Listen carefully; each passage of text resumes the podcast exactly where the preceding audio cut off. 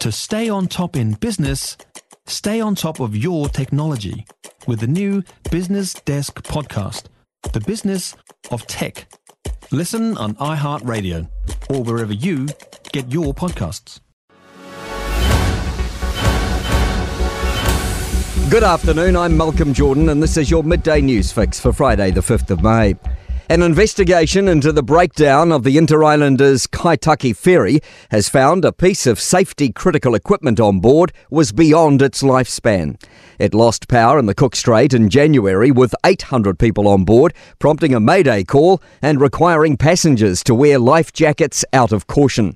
The Transport Accident Investigation Commission's found a critical rubber expansion joint ruptured, causing the ship to break down. The part was 13 years old when it was installed, despite the manufacturer recommending it should be no more than eight months old when it gets put in place.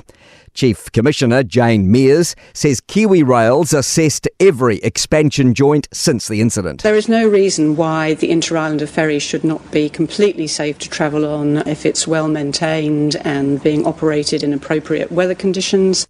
Meanwhile, Auckland Council says the blame for the train disruption this morning lies wholly with KiwiRail.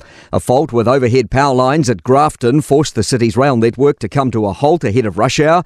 Teams still don't know what caused it. Services are up and running again. Auckland Deputy Mayor Desley Simpson says KiwiRail needs to have something in place so commuters aren't inconvenienced. I'm not sure they have that plan, and I want to see from KiwiRail they absolutely have a plan so this will not happen again. And Wellington State Highway 1 has reopened after being brought to a standstill this morning due to another Restore Passenger Rail protest. Demonstrators sat on a gantry above the highway at Johnsonville. Newstalk ZB's Jason Pine says the protesters have caused traffic gridlock yet again. Export New Zealand is celebrating the fast tracking of our free trade agreement with the United Kingdom. The Prime Minister has revealed the agreement will now take effect at the end of this month. From day one, 99.5% of current trade will enter duty free through a combination of tariff elimination and duty free quotas. Export NZ Senior Policy Advisor Josh Tan says it's exciting. The agreement is great news for New Zealand exporters and the market access package that our negotiators have been able to get for us is one of the best that New Zealand's had for free trade. More rain is on the way for parts of the country. Northland, Waitomo, Northern Taranaki, Tongariro, Tasman and Marlborough are under orange heavy rain warnings. MetService forecaster John Law says the weather will slowly improve. We are gradually going to find an improvement next week, yep, and find some slightly cooler temperatures towards the end. But until then, we've still got this warm air, we've got this rainfall, so it's not the best start to next week, it has to be said. People in Northland, Taranaki, and Nelson and Tasman are being asked to take care and have an emergency kit and plan in place. Queen Elizabeth II may be gone, but she certainly won't be forgotten. Her presence will be felt at the King's coronation tomorrow.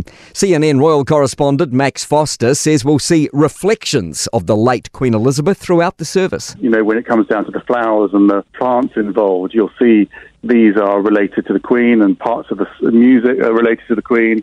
A win for Ed Sheeran, who's delighted he's won his copyright case in a US court, but says it should never have come to that. To sport.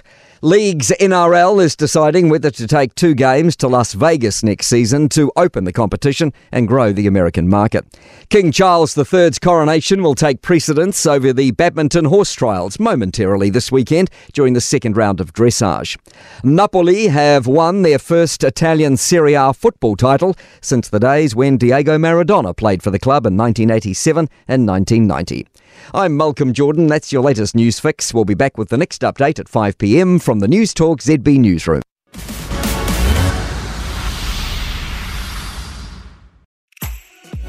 If you enjoyed this podcast, you will love our New Zealand Herald podcast, The Little Things, hosted by me, Francesca Rudkin, and my good friend Louise Airy. We focus on all the little things that you can do to make a positive impact on your life and to cut through the confusion from the health and wellness industry. Join us every Saturday to hear from the experts for all the tips and advice you need. Just search The Little Things on iHeartRadio or wherever you get your podcasts.